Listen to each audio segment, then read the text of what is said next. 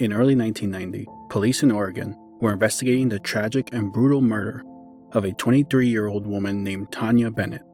Her body had been discovered near a highway on the Columbia River Gorge in late January, and police had been unable to obtain any leads on who could have murdered her.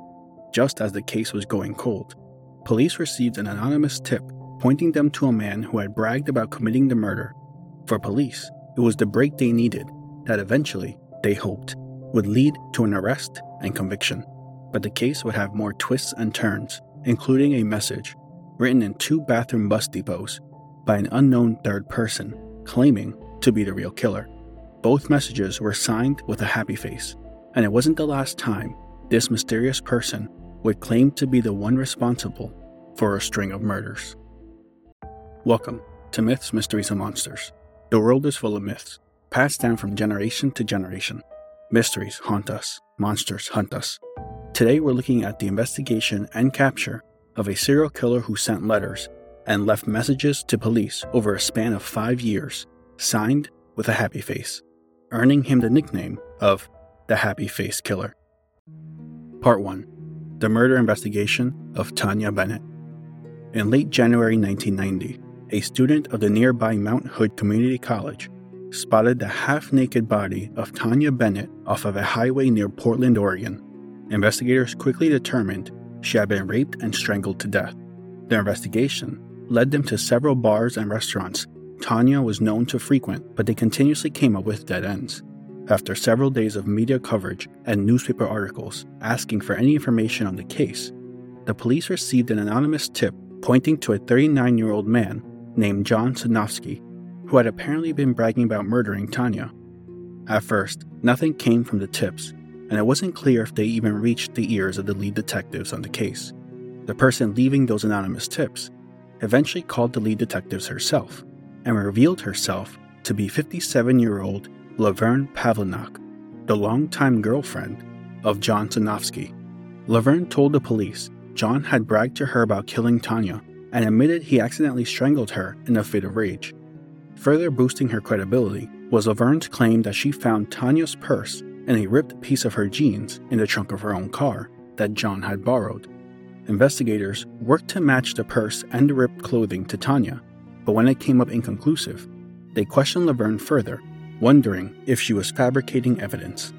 Laverne denied the claim and then admitted to having helped John dump Taunja's body after he threatened to hurt her family if she didn't assist. She then agreed to help detectives obtain a confession from John by wearing a wire and attempting to get him to admit to the murder. Despite John not admitting to the crime on tape, police picked him up and questioned him. Still, he denied any involvement in Taunja's murder. But after Laverne showed detectives the area where John dumped Taunja's body, both Laverne Pavlinac and John Sanofsky were arrested for murder. The two were to be tried separately in court, with Laverne being first, charged with aiding in the murder. But before the trial started, Laverne told a different story. She now claimed she made the entire thing up. She told detectives John was physically abusive towards her and she wanted to escape the relationship, hoping him being arrested for murder would be a way out. What she didn't expect was for her to be arrested as well after her story spiraled and she incriminated herself. It turned out Laverne had seen the news reports and read all the articles she could find on the case in order to concoct a plausible story. When she took police to the place where John allegedly dumped the body, she already knew the general vicinity where Taunja was found, and all she had to do was look for an area that looked like police had investigated prior. During the course of the investigation into Laverne's claims, there were already red flags that were seemingly ignored by detectives. Witnesses who saw Taunja on the night she was killed spotted her with two unidentified men, neither of which were John. Other witnesses spotted John in a bar 25 miles away at the same exact time. When Laverne showed the detectives the area where Taunja was found, she was unable to point out where other evidence was found in the same area. It was also revealed Laverne had a habit of reporting John to police for crimes he didn't commit. The year prior, she had even contacted the FBI to accuse John of being a bank robber, and when they cleared him, she attempted to report him to the local police. Finally, as Laverne's trial began, the police found a message written on a bathroom wall in a Greyhound bus depot in Montana stating, quote, I killed Taunja Bennett January 21, 1990, in Portland, Oregon. I beat her to death, raped her, and loved it. I'm sick, but I enjoy myself too. Two people took the blame, and I'm free. End quote. The message was signed with a happy face and nothing else. A few days later in Oregon, they found another message written on a bathroom wall stating, quote, I killed Taunja Bennett in Portland. Two people got the blame, so I can kill again. End quote. Once again, the message was signed with a simple happy face. Despite all of this and Laverne redacting her confession, the police still believed her and John to be the killers, and the jury agreed. In 1991, Laverne was found guilty of felony murder and sentenced to a minimum of 10 years in prison. In an attempt to avoid the death penalty, John Tanofsky pleaded no contest to the charges and was sentenced to life in prison. Meanwhile, the man who actually killed Taunja Bennett and wrote the messages on the bathroom stalls would become the serial killer known as the Happy Face Killer. Part 2 The Happy Face Killer. On January 21, 1990, Taunja Bennett was out having a few drinks at a local bar when she was approached by 35 year old Keith Hunter Jesperson. The two seemingly hit it off, with Keith inviting Taunja to a home he was renting nearby. At some point during the night, the two got into a heated argument, and the 6 foot 6, 240 pound Keith brutally beat Taunja unconscious. Worried of what would happen when she awoke, he chose to strangle her to death. Keith then left her body for several hours in order to create an alibi by going back to the bar and starting conversations with various other people. When he returned home, he took her body to Columbia River Gorge to dispose of it and threw her items, including a Walkman and purse, in other areas so they wouldn't be found. Keith Hunter Jesperson then returned to his job as an interstate truck driver, and after Laverne Pavlinac and John Tanofsky were arrested for the murder, he now knew he could kill again. His preference of victims made it difficult for investigators to connect the murders, as Keith often chose to kill prostitutes he found along the interstate across the country. His next confirmed murder occurred a year and a half later in the summer of 1992 in Blythe, California, where he raped and strangled a woman who is still unidentified today, though Keith claimed her name was Claudia. In September of 1992, the body of Cynthia Lynn Rose was found strangled in Turlock, California. In November of 1982, the body of Lori Ann Pentland was found in Salem, Oregon. In July of 1993, another unidentified victim was found in Santa Nella, California, with police listing her cause of death as a drug overdose. The following year in September, Keith killed yet another unidentified woman, who Keith claimed was named Suzanne, in Crestview, Florida. At this point, Keith either began to feel remorse or wanted to taunt police and newspapers about his murders.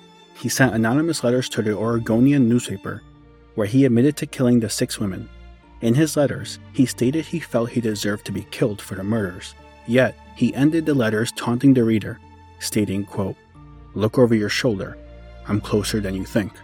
At the bottom of his letters, he ominously signed them with a happy face. In January of 1995, Keith offered to give 21 year old Angela Cerberys a ride from Spokane, Washington to Fort Collins, Colorado to visit her father. This was the last time Angela Cerberys was seen alive. Two months later, in Washington, on March 10th, Keith made a costly mistake by losing his temper and killing 41 year old Julie Ann Winningham. He then disposed of her body alongside a highway where she was found several days later. It would be this final murder that would lead police directly to Keith, since Julie wasn't a stranger to Keith. In fact, she was his fiancée, and her friends and family were able to give investigators all of his information. Police learned Keith was born on April 6, 1955, in British Columbia. He had been married once before and had three children. Prior to getting a job as an interstate truck driver with a trucking company out of Washington, he had aspirations of joining the Royal Canadian Mounted Police, until an injury caused him to be discharged from the training program. The friction caused by him losing his chance at a dream job and traveling cross country caused his wife to leave him and take the children, with a divorce finalized in 1990. On March 22nd, less than two weeks after the body of Julie Ann Winningham was discovered, Washington State Detective Rick Buckner tracked Keith down to New Mexico and questioned him regarding Julie's murder. After six hours of refusing to talk, Detective Buckner reluctantly let him go. But for Keith, it meant it would only be a matter of time before he was arrested for the murders, and seeing no way out of his situation, he attempted to overdose on sleeping pills twice, but each time, the over the counter pills had no effect. On March 24th, he wrote two letters, one to his children and one to his brother. To his brother, he confessed to having murdered eight women and having assaulted even more from 1990 to 1995. After he mailed the letters, Keith called Detective Buckner and confessed to killing Julie Ann Winningham. Part 3 Life or Death. Within days, Detective Buckner had brought Keith Hunter Jesperson back to Washington, but at this point, he only knew of the murder of Julie Ann Winningham. Possibly in his first attempt to avoid a death penalty, Keith called his brother and tried to convince him to destroy the letter he had sent him, wherein he confessed to eight murders. But he was too late. On advice from their father and a lawyer, Keith's brother had already handed the police the letter. This led Buckner to reach out to police all over the country in order to open up any cold cases where women had been found along the highway. Meanwhile, it appeared as if Keith took joy in talking to and toying with police and reporters, with his motivations still unclear to this day. In some letters, he expressed remorse for his actions, while in others, he called his victims, quote, piles of garbage. He also revealed much of his upbringing. His father had been physically abusive towards him and treated him with more malice than his siblings. Keith acted out starting at the age of five by torturing and killing animals. At one point, his father even praised him for killing a stray cat. After killing cats, dogs, and birds, he eventually grew interested in what it would feel like to kill a person. At school, Keith claimed he was bullied for his size and given the nickname Igor, leading him to be further ostracized by his peers. Keith told reporters at the age of 10 and 11 he attempted to kill two other children. One was named Martin, who he had gotten into a fight with, and was prevented from killing him when his father pulled him apart. At the age of 11, an unnamed boy held Keith's head underwater, leading Keith to retaliate by trying to drown the boy in a public pool until a lifeguard stepped in. Although Keith had aspirations to go to college, he was told no by his father, who believed Keith wouldn't be able to succeed. Around this time, Keith met Rose Huck, and the two married, having three children. He then revealed in letters to reporters the reason for the divorce in 1990 was due to Rose's suspicion he was cheating on her while out on the road. After she took the kids and moved with her parents in Spokane, Washington, Keith was now free to murder without suspicion. The notoriety he gained from his letters, all signed with his signature of a happy face, or simply just the word face, appeared to go to his head. At one point, he even claimed to have killed as many as 185 women over the course of five years, but he eventually recanted that claim. In October of 1995, Keith Hunter Jesperson pleaded guilty for the murder of his fiancée, Julie Ann Winningham, and was then transferred to Oregon to face trial for several murders there. In early November, he pleaded no contest for the murder of Taunja Bennett. He received life in prison for both. In late November of 1995, and in light of the evidence provided by Keith, Laverne Pavlinac and John Sanofsky were released from prison. But while Keith began his life sentence, police in Wyoming were building a case and planning to seek the death penalty. During one of Keith's various interviews and letters, he revealed he picked up Angela Surbries in early 1995 with the intention of taking her to her father's in Colorado. But the plans changed after Angela had an argument with her father over the phone.